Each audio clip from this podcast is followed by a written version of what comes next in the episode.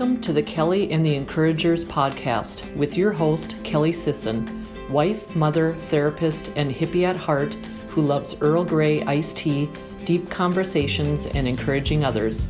If you need a little encouragement today, you are in the right place. Thank you for joining us.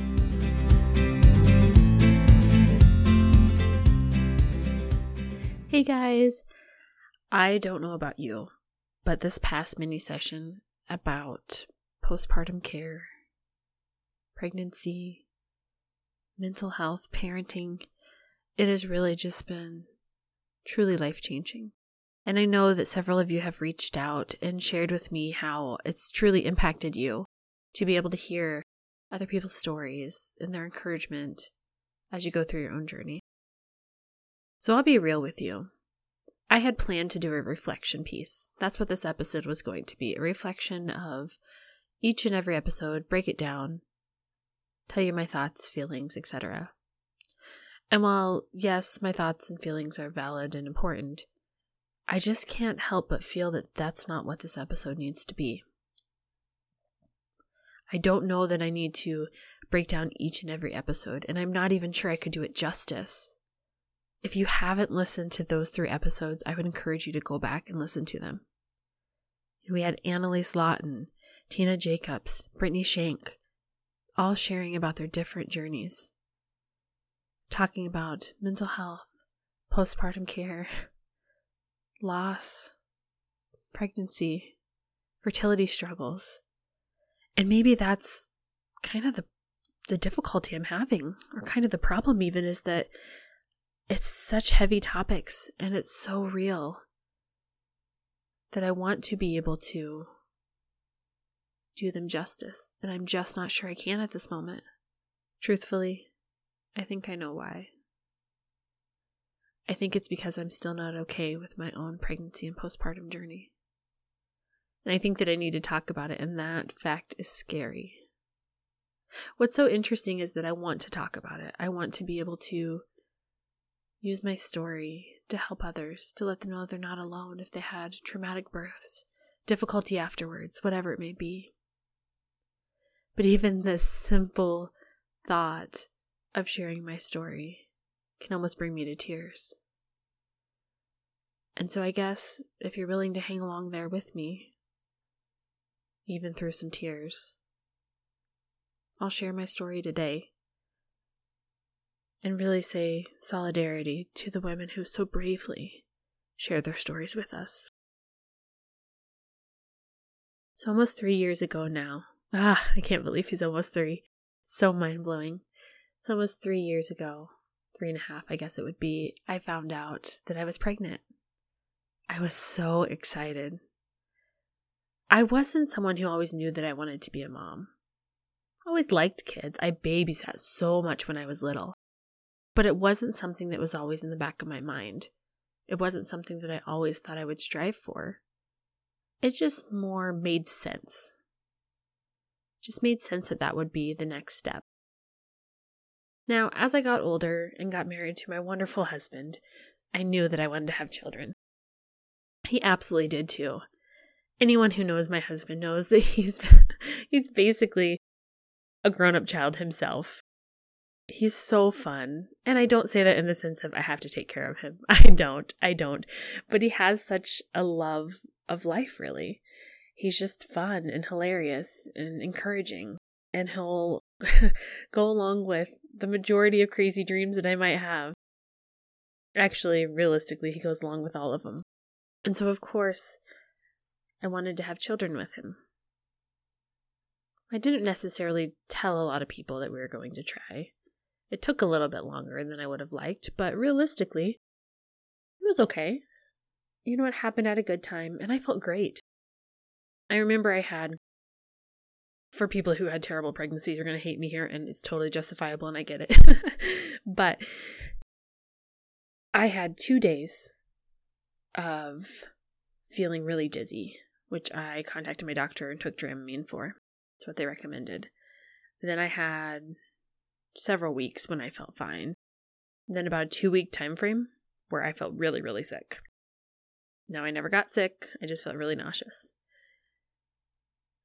so I after that, really though, I mean I was tired, the normal things, but my pregnancy was pretty easy. And again, if you didn't have an easy pregnancy, I get it.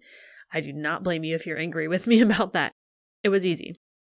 Just a reality of the situation. And so going into the birth, I think I had kind of a misconstrued version of what it would be. I had prepared as much as you possibly can. I talked with friends and family. I'd heard stories upon stories upon stories. I had read information. I'm a researcher by nature, not as in a job. I research by nature.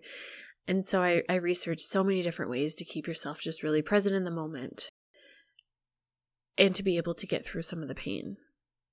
So I'll be real. I thought I had this. I thought I had this. I thought I would be able to go in there.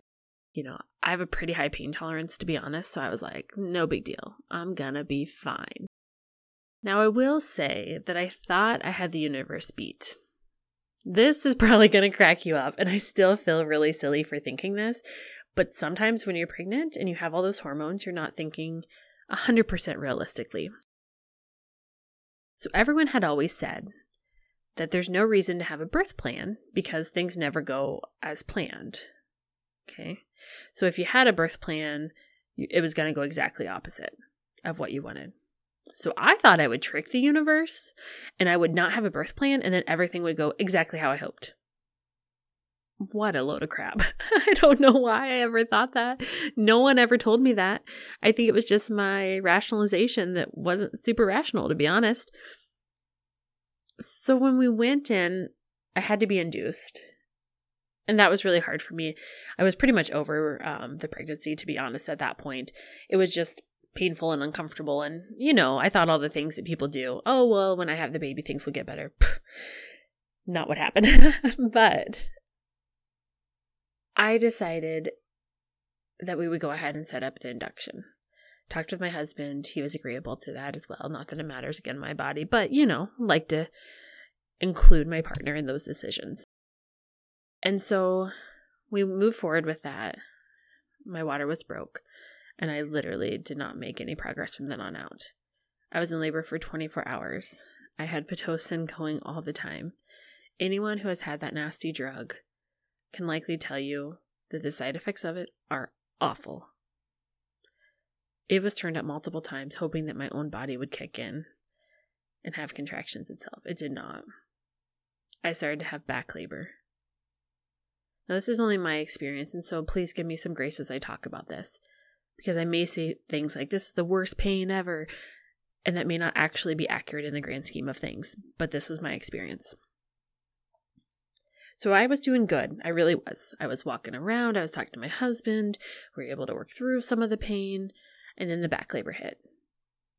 And I cried and I cried and I cried and I cried and I cried.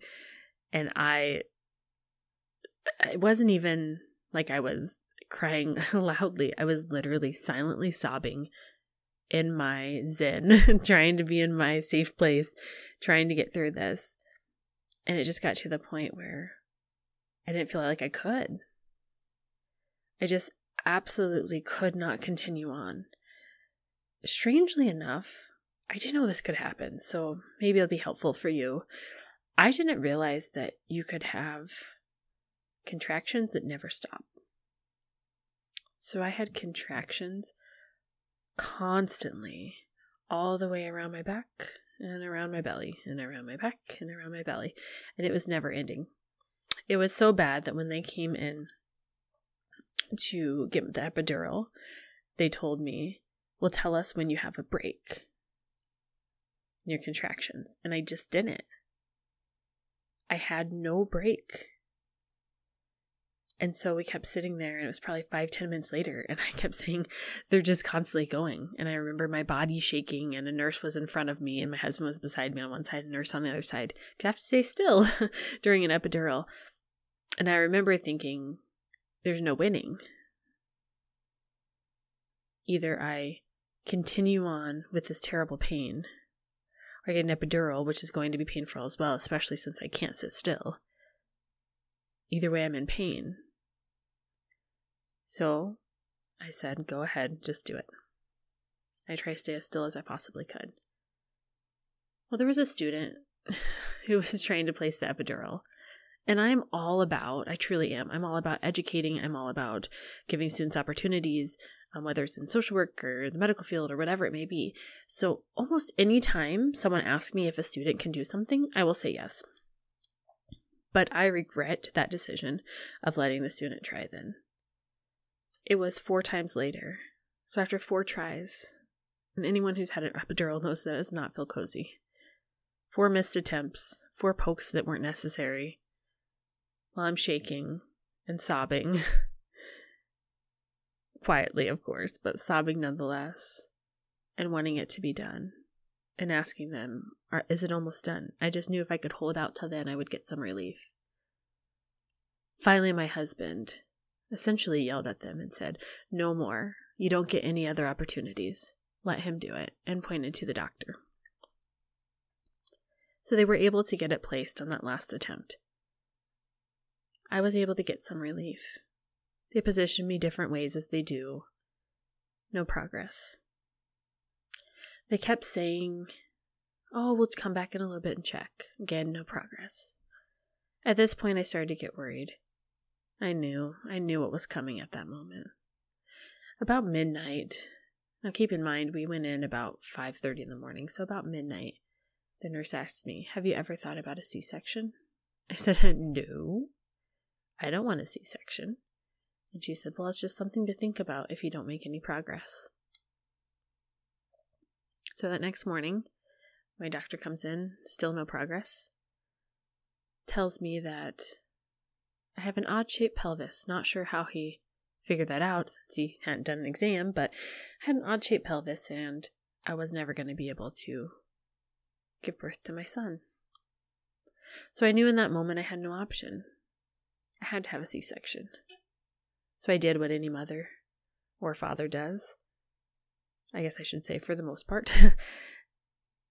and I moved forward with something I didn't want. I just wanted my child there safely. I just wanted him there, and if that meant that I was going to have to have surgery, my worst case scenario, my absolute fear, then I guess that's what it was going to be. So at about six o'clock was when the doctor came in. Just a side note, he was completely wrong with his odd shaped pelvis thing. He never even checked, but that's beside the point. Just a little side note for you. So at about eight o'clock, they started getting me ready to have a C section. I had to leave my husband. Quite honestly, that may have been one of the hardest moments of my life. I mentioned earlier that my husband is amazing. He's hilarious. He's loving. He's kind. He's one hell of a time. but he's also my safe place. I feel safest when I'm with him. And so knowing he couldn't come with me was absolutely devastating. There have been other times in life when I've gone through things. I had a thyroid biopsy of, well, about three different times now. And the time that he was able to be in there with me and hold my hand, I was the calmest I've ever been during any of that. And so to know that I had to leave him, not knowing what would happen throughout the C section, was hard. Hard's not even enough of a word. I remember giving him a kiss, saying I love you, and I just stared at him as they wheeled me away. He told me later that it was really scary for him to see me taken away. One time I asked him, Did you think I was going to die? And he said, No, no, I didn't think you were going to die. But I was really concerned. I was worried about you. So after some time, they got me ready for the C section down in the operating room, and nothing was happening and I could hear them whispering about. I had no idea what was going on, and it was quite scary to be honest. Eventually, they let my husband come in, and he told me that they were trying to find the doctor. oh, I wish I was kidding. They were trying to find the doctor. He had disappeared. Was not there. Well, the surgeon won't start the C section unless the doctor's there to care for the baby afterwards. And it makes sense. It absolutely makes so much sense. What if something's wrong with the baby and it needs attention? Well, she can't let me bleed out and try to save the baby at the same time, so it makes sense that you would need two doctors. But I'm not sure in that moment that I realized that the doctor actually was not there at all. like they could not find him. They found a random doctor. I mean, she worked there, but a random doctor who was, I believe, eight months pregnant herself, um, which is neither here nor there, but just an interesting fact, to come into the or into the surgery room so that she would be able to take care of my son when he was born. Now, at this point, I had so much medication, I couldn't even probably have told you my name, to be honest with you. I was so drugged up. And they actually make you numb all the way up to, to your lungs, is how they explain it to me. So they ask you all these questions and they get all this figured out. And the anesthesiologists, they were absolutely fantastic. Um, they kept me calm and they talked with me until my husband got in there. And then, let's see, it wasn't very long once they finally got going. The surgeon had asked us if she could time herself while she did the C section. And although that sounds really weird, apparently she was from a trauma center and she kind of thrived on that really trauma based care. And while my C section was needed, it was not an emergency C section. And so we said, sure, we don't care. You can go ahead and time it as long as you do what you need to do. It doesn't matter to us. And so she took care of everything, and my son was born. And I literally remember looking at him and looking at my husband and saying to my husband, Wow, this is really surreal. That's the only thing I could say, being as drugged up as I was. They let me see my son for just a few seconds. Then they whisk him away. And I told my husband to go with him. Oh, I did not want him to be alone. I was scared if something happened that he would not have one of us. So my husband stayed with him. It took, now I know this, I didn't in the moment, but it took almost two hours in recovery to get me back up to my room. I remember wheeling around the corner, seeing my husband so proudly holding our son. That memory is really etched in my mind forever. At that point, Eli was able to lay on my chest. I was able to really see him. Now I was pretty numb still everywhere, still pretty out of it, and a good amount of pain. But I was so happy that we had made it. It wasn't until later that I realized how deeply that really impacted me. I truly felt like I had let him down. Even more so, I let myself down. This wasn't how I imagined things would go. This wasn't the story that I wanted. One of the things that took me the longest to get over is, and even to this day, if you ask me how long Eli was, or how much he weighed, or what time he was born, I have no idea. I really truly have no idea. I mean, I have a guess. I guess I shouldn't have no idea. I have a guess. And I always have to ask my husband if it's right. Because at that point in life, I, or at that point in time, I was not in a good place. I was so heavily drugged. But I held myself accountable for that. And I thought to myself, how can you be a good mom if you can't remember how much your son weighed, or what time he was born, or how long he is? or whatever details of that day. Excuse me. But what I've learned now is that's absolute rubbish. I'm not good with numbers anyway. So, yes, I was drugged up. Yes, I was in pain. I fairly likely wouldn't remember anyway. And if that makes me a bad mom, you can keep on judging because I know that it doesn't. The recovery of a C section, though, after being in labor for 24 hours, was pretty challenging. I have a dear friend who so op- openly and honestly shared about her C section recovery experience. And I'm so grateful for her that she gave me some good recommendations as far as moving more than I wanted to and even simple things about how to re- you know recover your body essentially let your body recover. And I really appreciated that having that support. I'm not sure when or why or how or what I got the message that because I had a C section, it was my fault, or because I had a C section, it wasn't a quote natural birth, or because I had a C section, I let everyone down. No, no, that was just a part of our story. And I know that now. But I really struggled with that for so long. I didn't know it in the moment, but for quite a while afterwards, I was dealing with some really intense anxiety. Isn't that funny? A therapist not dealing with anxiety. Lots of therapists deal with anxiety and their own mental health concerns, but it's always so interesting because clients will think, well, surely, surely you would be able to identify this with yourself, or surely you don't struggle. Yeah, we do. We absolutely do. And sometimes we aren't able to acknowledge what it is that's going on with us either.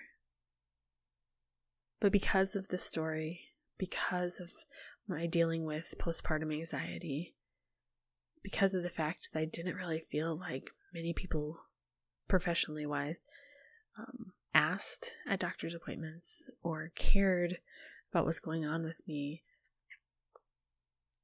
it became my passion. It became my passion to help mothers to know that they are good moms. They haven't failed their child, regardless of how they are brought into this this world, regardless of how much time they do or do not want to spend with their child, regardless of the parenting decisions they make regardless of all of that, they're good moms. I often tell people if you're wondering if you're a good mom, you are. You absolutely are.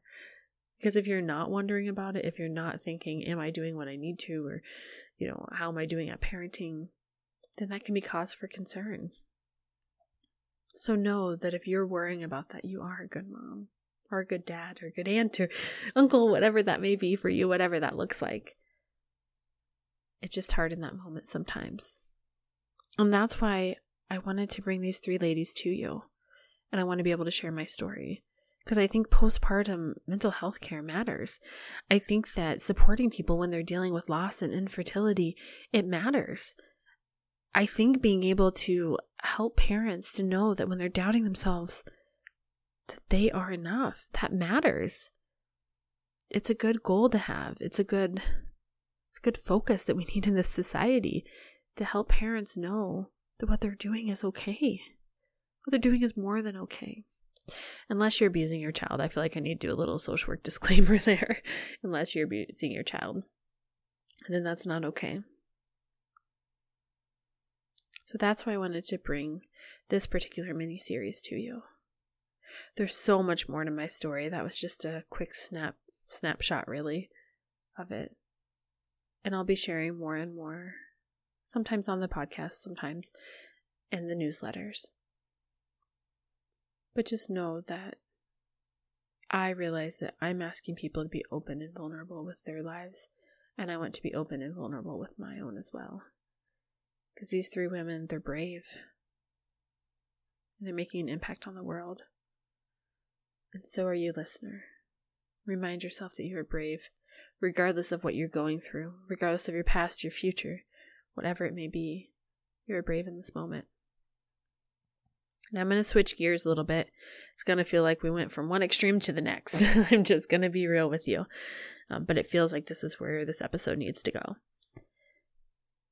I will admit that as a mom, I'm not always the best at self care. I often want to do things and reach goals and all sorts of things, but I just don't want it to impact my family at all. Which is kind of mind blowing when you think of it. But I wanted to attend an event with Rachel Hollis in Fargo. If you don't know Rachel Hollis, I talk about her from time to time. I like the majority of her work. Um, she is a writer. Um, she has a blog. She um, has several books out. She's a motivational um, speaker she has just all sorts of things. I can't even summarize everything she does. If you want to Google her, you, will get it that way. But I wanted to attend her training. You know, some of the things that were really caught my eye in the first few moments um, was that you know she's really engaging. So her personality is big for being in such a little body. She is a tiny little person, and she has like a big personality. So she was able to draw you in pretty quickly you know, one thing that I really noticed that she talked about is she talked about how another event had wanted her to talk about empowerment um, and how she could provide empowerment for other women.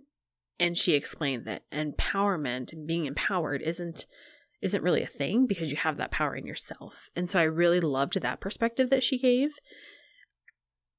The number one thing that hit me that I've talked about three or four different times since then is that she talked about when we don't want to inconvenience others.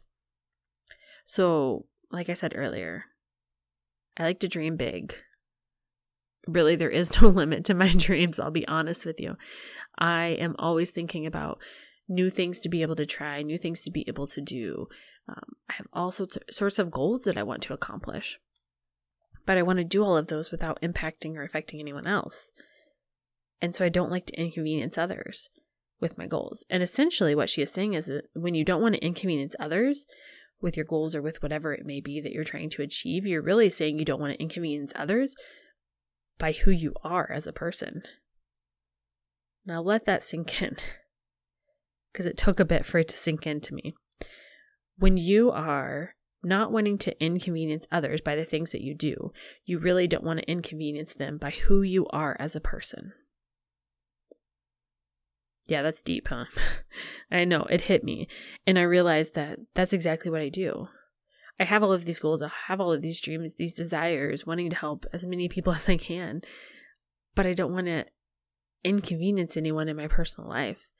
I don't want my husband to have to, you know, pick up a little bit of the slack, or I don't want my son to not have me at home with him when I need to, or I feel like I need to be home, or I feel like he needs me to be home. I don't want my husband to have to take care of the dogs by himself. I mean, a lot of it goes back to my family um, for me.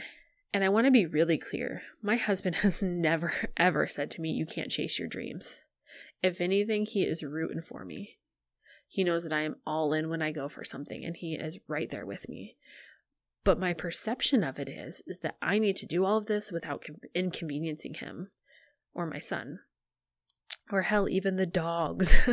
Like why is that? And so that's been something i've really been mulling over. Um, but that was extremely impactful for me just to be completely honest because i i hadn't really thought about the fact that i just don't want to inconvenience inconvenience people with who i am as a person.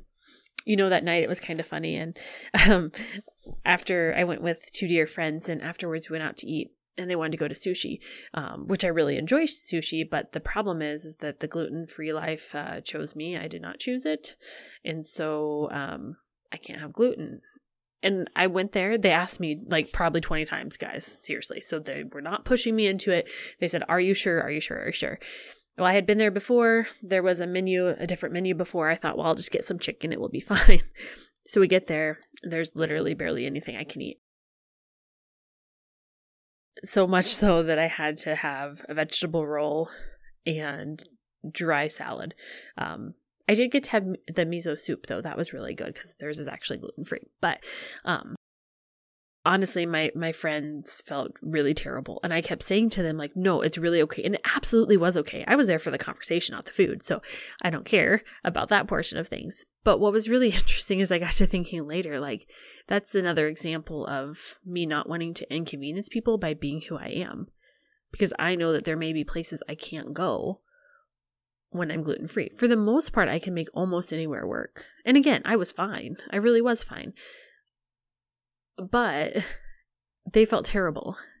And I could have saved all of us from that if I would have just said from the get go, well, I don't know, maybe we should try somewhere else. I know you guys really want to go there, but maybe we should try somewhere else because I'm not sure what I would be able to eat there. It's just one little example of how I often, I'm just so go with the flow. I don't always even view it as me not wanting to inconvenience people because it's so, so ingrained with who I am as a person. And so it's something I really need to be more aware of. So I was super um, thankful to have gone to the Rachel Hollis event. Um, there was one thing though that she said that I actually didn't agree with. And you may have heard me earlier when I said I like most of her work. I almost never say I like everybody or all of anyone's work because we all have things that, you know, maybe some points that really, really resonate with us and maybe some points that really don't. And so um, it's very rare that I will say, you know, I like everything that somebody does just because we're all human and we have different views.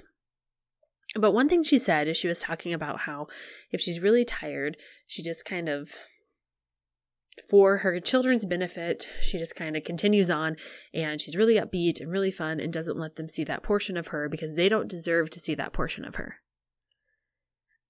And although I can understand not wanting to always bring your children down. It's absolutely okay for your children to know that you're having a tough day or that you're really struggling with your emotions and here's how you're going to work through them. Not that they have to know every detail, but you don't have to put on a mask in front of your children. If one day you're going to give your kids cereal because you don't feel well, I think it's absolutely okay to tell them that. So maybe that day you're not the best version of yourself for them, but doesn't mean that you're not going to be tomorrow. And I just don't think we need to put masks on or beat ourselves up about how we have to interact in those moments because it's okay. So that was really great to be able to um, attend that. One more thing that I would mention too is when we were there, there was a thing called Women Connect and it's part of the Chamber of Commerce in um, Fargo, North Dakota, Fargo Moorhead area. And what they do essentially is they bring women together and they have women presenters um, about topics that are just really important and valued to women as a whole. And I love that perspective of bringing women to speak to women because I think that that's extremely impactful um, to be able to know really to be able to know where someone is coming from. Not that you'll have the exact same experience as them, but to really be able to have some concrete knowledge about situations or thoughts or whatever. So I would encourage you, if there is a Chamber of Commerce um, around you, wherever you may live, look and see if there is a women's section of it. And if not, that may be something that's kind of cool to start. They also had some other really great things. Um, there was something called a push group that was essentially like, I think it's four to eight women that get together to support others. And that sounds like something that would be really great in any community. I'm sure you would be able to Google and figure out more about that. But those are just some additional little um, side notes that I noticed from there. So, one more thing that I wanted to mention, um, again, shifting gears a little bit, is I thought it might be kind of fun to share with you guys some of the most influential books that I've read. I let's see let's back up. We're going to take a little trip down memory lane but um, when i was in grade school i really I, I could read but i wasn't really that great at it. I'll just be real. I was really not that great at it. And there were even times that i was behind in my reading. What i learned about myself now is that i have literally no reading retention. So i can read an entire book yes but i'm not going to remember that at all. And is that really beneficial for me so, in discovering what is some of the best ways that I can learn, I have learned that I'm very much an auditory learner. But think about my job that I do. I'm a therapist. So I'm with people who are telling me their life stories. So it's it's such a benefit now, but I didn't realize that in the moment. So once I figured out I'm an auditory learner, I found audiobooks. My sister had said, Hey, have you ever tried an audiobook? I thought, Oh, no, I don't want books on tape, you know? so, um, but she said, No, I'll give it a try. So when I was home with my son and I was struggling so much, I listened to a book by Shonda Rhimes called The Year of Yes How to Dance It Out, Stand in the Sun, and Be Your Own Person. So you may know Shonda Rhimes. She is a creator of Grey's Anatomy and so many other shows. I'll be real with you. I don't watch a lot of TV. I've seen maybe one episode of Grey's Anatomy. I know, I don't send me any hate mail, but I just really don't get too into shows. I know there's a lot of people that love Grey's, but I what I really liked about Shonda's book is one, her writing is just so eloquent and so entertaining and engaging. So that was one portion of it. But I loved that she decided that she was going to have this whole entire year where she said yes to the scary things that she had always said no to before. And so, what that looked like for her was saying yes to events that she may not have. It was saying yes to her children, her children when um, they wanted her to play with her with them. It was accepting compliments that she had never accepted before. It was saying yes to taking care of her her health because she knew that that would make her feel better. I mean, those little nuggets of wisdom essentially that she shared being able to say yes to scary things, being able to take compliments, playing with your kids because seriously, in 15 minutes, your child's not going to want to play with you anyway, helped me to be able to say yes to scary things and truly impacted my life in such a meaningful way that the whole outcome of even my business has changed because of her perspective of wanting to say yes instead of saying no. And so that is my goal now is to say yes to the scary things. Does that mean I'm going to say yes to everything that comes across, you know, my lap? No, absolutely not. that would just be insane. But I think it's important to be able to not shy away from things that are out of our comfort zones. Because what I have learned, and what I'm sure you know too, is that the more that you step out of your comfort zone, the bigger your comfort zone gets. And the more you can step out again and again and again. It's amazing where you can go from there. So another thing I thought I would share is that there's a podcast called Lead Lead Stories podcast that I absolutely love. Um, it is led by Pastor Steph and Jo Saxton, and they really talk a lot about leadership and breaking the barriers and really just being your own self and how you do that and how you can get coaching in the meantime if you um, need some additional support from people. Um, what I will say is they do discuss God, but here's what I would challenge you even if you don't believe in God, you do not have to by any means. You can believe in whatever you want to believe in. But if you believe in the universe, if you believe in nothing, if you believe in energy, uh, positive vibes, whatever that may be, you can always interject that into this podcast or whatever else you may listen to. So I would encourage you not to completely shut somebody off just because they don't have the same beliefs as you, because maybe some of their message is still really valid. Most likely it's really valid and you're shutting yourself off to some really good knowledge just based on that one small piece. So if you need to hear it, like I say, instead of hearing God, hear positive vibes or hear universe or spirit or whatever that may be for you, then that's okay too. So, having said all of that, we have just been all over the place for this podcast episode, but I hope that it was helpful for you to be able to just reflect real, you know, real quickly on the amazing women that shared their story, to be able to hear a little bit of my own story, and to be able to start talking about some things that truly made huge impacts in my life. Not that you have to like them, that's okay if you don't. But sometimes it's good just to hear about other things. That's all until next week.